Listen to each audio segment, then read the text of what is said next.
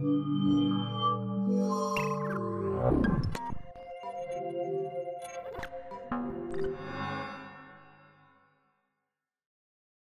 い、メザーウェーブ、えー、AR コミュニケーションの回も、えー、5回目になりまして、えー、今回が最終回となるんですけれどもでは梶さんどういうお話を今回していきましょうか？はい今日はあの AR コミュニケーション実現のための課題ハードルとそれをどうやって乗り越えればいいかっていう話をしたいなと思います。ありがとうございます。課題とかハードルっていろいろあるかなと思うんですけどまずどういったところから話していきましょうか？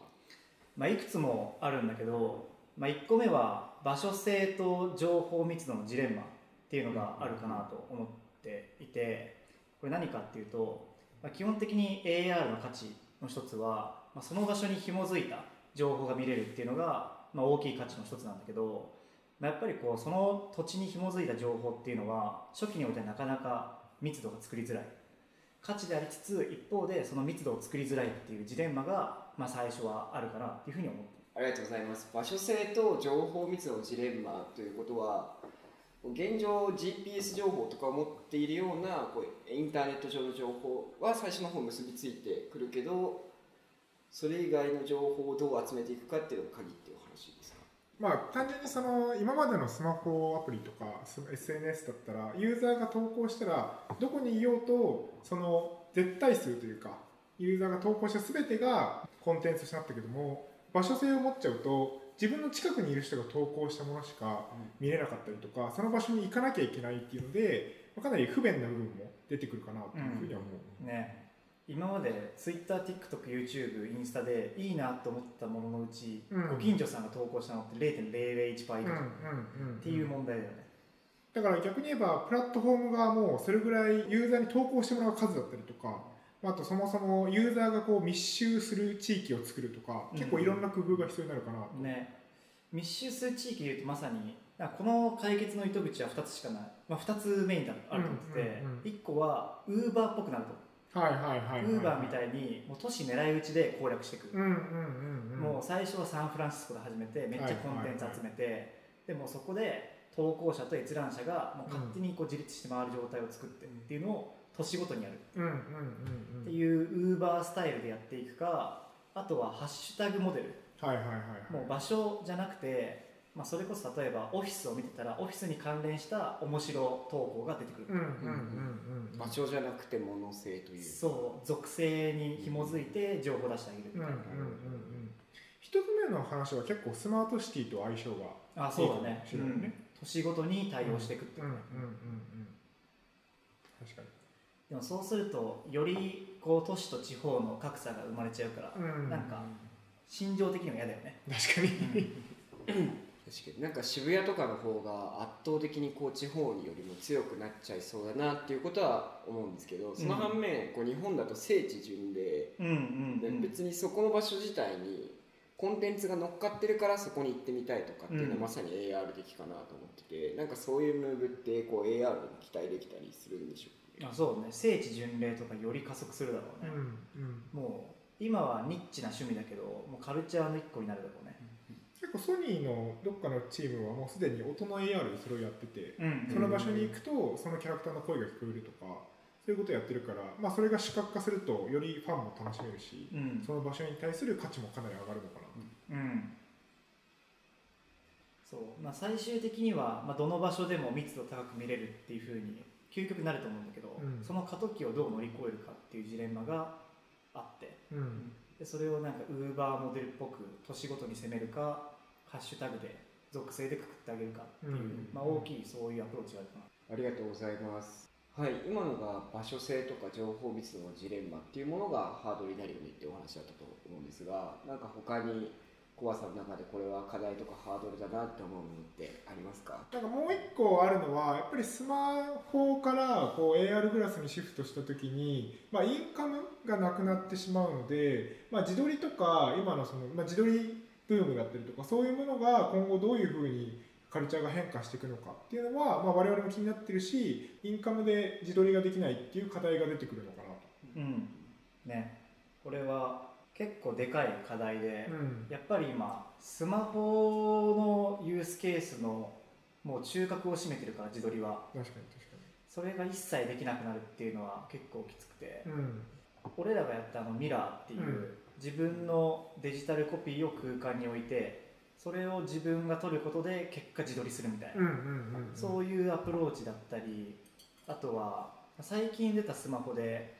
カメラがほんとちっちゃいモジュールになっててそれをパチッてはめて自撮りするみたいな感じのが出たんだけどそういう感じでもうカメラだけモジュールになってて、うん。それはそれでメガネにひっついてて例えば、うんうんうん。それをこう手で撮って目の前にかざして自撮るみたいな、うっんていうような撮影用デバイスは別で持ち歩くみたいな、うんうんうんなんかそのどっちかソフトウェアアプローチか、ハードウェアアプローチかみたいな。まあ、一方でなんかこれはちょっとぶっ飛んだ話というかインカムで自撮りする文化がなくなるっていうのも、まあ、あるかなっていうふうに思ってて、うんうん。まあ彼ら若い子たちが逆にこう自分の目の前にカメラが常に撮影し続けていることによって、まあ、生まれるカルチャーが出てきて、まあ、それが自撮りをまあ駆逐するというか、うんうんみたいな流れも、まあ、あったりはするのかなっていうのはなんか話聞いてて思ったけどね。うんうんうん。あそうだね。自撮りもここまだ10年経ってないぐらいのカルチャーだからね。そまあ走りは古いけど、う、うん、まあでもなんかやっぱ女の子が一切自撮りしなくなるのはあんま想像できない。あやっぱ味を占めちゃったのはあるよね。はいはいはいはい、はい、可愛く自分を撮れるっていううんのは、うん。やっぱドパドパドーパミンが感じるよね。まあでもなんか自撮りをしたいっていうよりかは可愛い自分を人に見せたいっていうニーズ、ジョブだから、まあ、例えばだけどもう本当 VRSNS とかが普及して可愛い自分はもうそこで見てもらうみたいなうんうになったらもしかしたらなくなるかもね。確かにね。あとはもう自分のデジタルツインを持っておいて、うん。何か観光地に行ったらそいつを置いて撮ると、うんうんうん。でそいつは自分よりも全然痩せてるみたいな。そうねそうね。こととかもあるかもしれない。うんで結構そういうなんだろう表層的には自撮り文化だったりとかうん。なんだけどもなんかこう掘り下げていくと人間の根源的な欲求に行き着くから、うん。なんか AR グラスっていうメディアだと媒体だとまた違う体験になるみたいなことはある気がする、そうだねそうだね、はい。では今のがポストインカム時代にどうコミュニケーションが成り立っていくかということにフォーカスを当てた話になりました。はい、えーここからは挙手制で。コミュニケーションやポッドキャストで挙手制。課題やハードルについて話していければと思います。まあ、あと次あると思ってるのはデジタル中毒。はいはいがめちゃくちゃ AR になると深刻化すると思ってて、うん。まあ、AR の価値でもあり課題が隙間時間だけじゃなくてながら時間もデジタルな可処分うん。時間になると。っていうのは、まあ、市場をより拡張するっていう意味でまあポジティブなんだけど、まあ、一方でずっとデジタルに触れ続けるわけだから、まあ、ものすごく中毒性が上がるっていう。それは一個課題だよね。うん。うん。最近結構あのポッドキャストとかあとは YouTube とかで、まあ、自分のこう学びになるようなコンテンツを聞いてるんだけどまあ朝起きてからもうすぐにイヤホンつけてエアコンつけて、もうずっとそれを聞きながら朝ごはん食べたりとかしてたら、うん。やっぱりそれが結構は逆逆に普通になっちゃって、うん。なんかこう自分例えば自分の部屋に、まあ、友達だったり彼女とかがいてそれがつけられない時間が少し苦痛になるみたいなタイミングもちょっとあったりはするんで、だからそれも一種耳の注力中毒でやっぱそれが目にも今後出てくる可能性もあるんで、そうだよね、まあ、あとめちゃくちゃメンタルヘルスに悪影響が強くて、うんうんうんうんやっぱ内省の時間自分で考える時間が相対的に減ってるから、それによって、まあ、結構自分と向き合ったらこう解決するモヤモヤって結構多いじゃん、うんうんうん。それを解決せずずっとそのままにせざるを得なくなってるから、うんうんデジタルが浸透していることによって、はいはいはいはい。だからそういうメンタルイシューの問題が結構深刻化しててでアップルが2個前のアップデートぐらいであのスクリーンタイムを導入したじゃん、自分がどれぐらいアプリを見ていてでそれを、まあ、自分で自分を規制できる。でアップルからしたらもっと使ってくれないとマーケットプレイス伸びないはずなのにあれをやったっていうのは、うん。完全に AR を見据えてると思うんだよ。ね、はいはいはい。もう AR を見据えるともう提供者側がコントロールする術を提供しないといよいよやばいぞっていう領域に入ってるから、あれが、まあ、やっぱ今まではグロースハックみたいな感じで、うん。よりこうアディクティブに中毒的に使ってもらうっていうのが許されてたけど、うん。もうそれだけでは許されない、うん。ちゃんと自制する術もセットで与えるっていうのが求められてるなと思う。確かに確かに。ネットフリックスのなんだっけオリジナルで。最新のやつ最新のやつ、そうそうそう。あれもそういう話だもんね、うん。グロースハックめっちゃディスる。グローさんなんか語る。犯罪者みたいな。そうそうそう。あのショーン・ウェリスとか。犯罪者 Facebook とか Pinterest の PM とかが出てくる。そうそうそう。もっともっとね。はい。そう。1週間で7人と友達。ドーパミン出すみたい監視資本主義。なそうそう。そうそうそうそうあれ面白いよね、うん。でもあれは本当に今大きなテーマだし、そううん AR のプレイヤーが一番考えなきゃいけないやつだよね。確かにね。そう考えるとあのケイチマサさんのあのハイパーリアリティの一番最初で主人公が「私とは何なんだ」みたいなことを検索してるのも結構示唆的だあなってあそうだね。思うね。あの先ほどのこう場所性とかに結構密着するのが AR の良さうん。かなと思ったんですけど実際にこう自分の見るもの全てがこう誰かの意見例えばこのお店が美味しいかどうかすらこう人の意見をこう聞きながらその入店するとか、うん。自分でこう物事を考えずにこう AR によって生活するっていうのは本当にこう便利な社会なのかというかこうそういう豊かな社会につながるのかっていうのは結構、そうだね。まさに人間性とはみたいな感じになってくるよね、うん、自由意志が相対的にめっちゃ減ってるもんね。う、うんん、俺今でももう結構食べログとかフィルマークスとかでうん。判断、判断基準結構他人になってってるなって、もううん。今完全にそうね。分でも思う、うん、その監視資本主義社会、うんはい関心主義。監視資本主義でもあの述べられてたけどもう Facebook がその支持政党をどれだけコントロールできるかとか、うんうんうん。感情をコントロールできるかっていう実験をして完全にコントロールできる 結論になったじゃんもうだから実際それが起きてるし、うん。AR になると本当究極そうなっちゃうよね、うんうんうんうん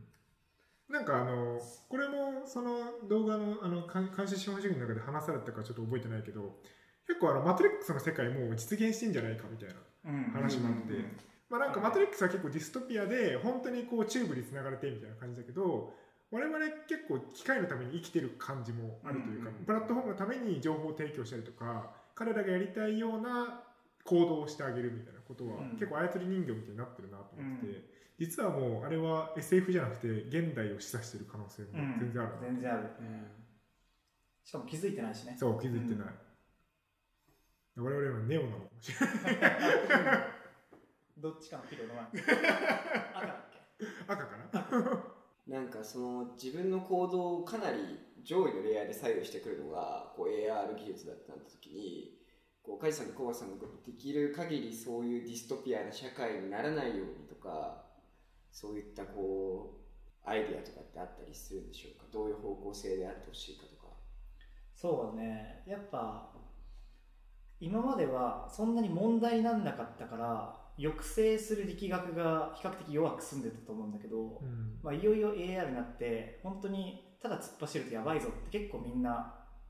思ってる人が出てきているから、ちゃんと作る側の抑制を意識しながら作っていくっていうのが、まあ、一個ポイントかも。うんうんあとやっぱ IT リテラシー全体的に上げた方がいいかなって思うよね、うんやっぱ今のこの IT 技術がこれだけ社会に浸透してるのにいまだにこう学校の授業とかでそういうのが取り入れられてないっていうのは問題だと思ってて、うんそこのベースを底上げするその知識の知識とか、まあ、そのかマインドセットをちゃんと底上げしてあげるっていう教育面も結構大事なんじゃないかなって思う。デジタル倫理学的なね。うんやっぱりスティーブ・ジョブズとかかな。なんか子供にはあんまりその IT を触れさせないみたいなことも言ってるから、うん。結構そういう実きちんとこう IT から身を守る技術も身につけたりするっていうのは大事なのかなと思う。うん。なるほどなるほど。我々は AR グラスというか AR グラス時代のコミュニケーションについて考えつつもデジタルデトックスみたいなことを考えないといけないみたいな話ですか？なんか中毒にさせすぎないってう。んいう、やっぱりあるないで言ったら絶対ある方が便利だし豊かだし今までできなかったことができるし、まあプラスがまず大前提でかいと思っているからやってると、うん。まあ、ただそれを無意識にというか無自覚的に作り続けてるともう今言ったような弊害も同時に大きいのでその弊害を認識した上で作っていくことが大事だと思ってる。なるほどですな